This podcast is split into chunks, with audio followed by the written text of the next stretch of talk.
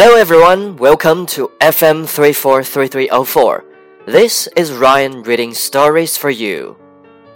The Secret Party. Mr. and Mrs. Wright were going on vacation. Their son Brandon was staying home alone. He had the house to himself. He decided to throw a party. He invited a few of his friends. My parents will never find out, he said. It will be a small party. Saturday arrived. His doorbell wouldn't stop ringing.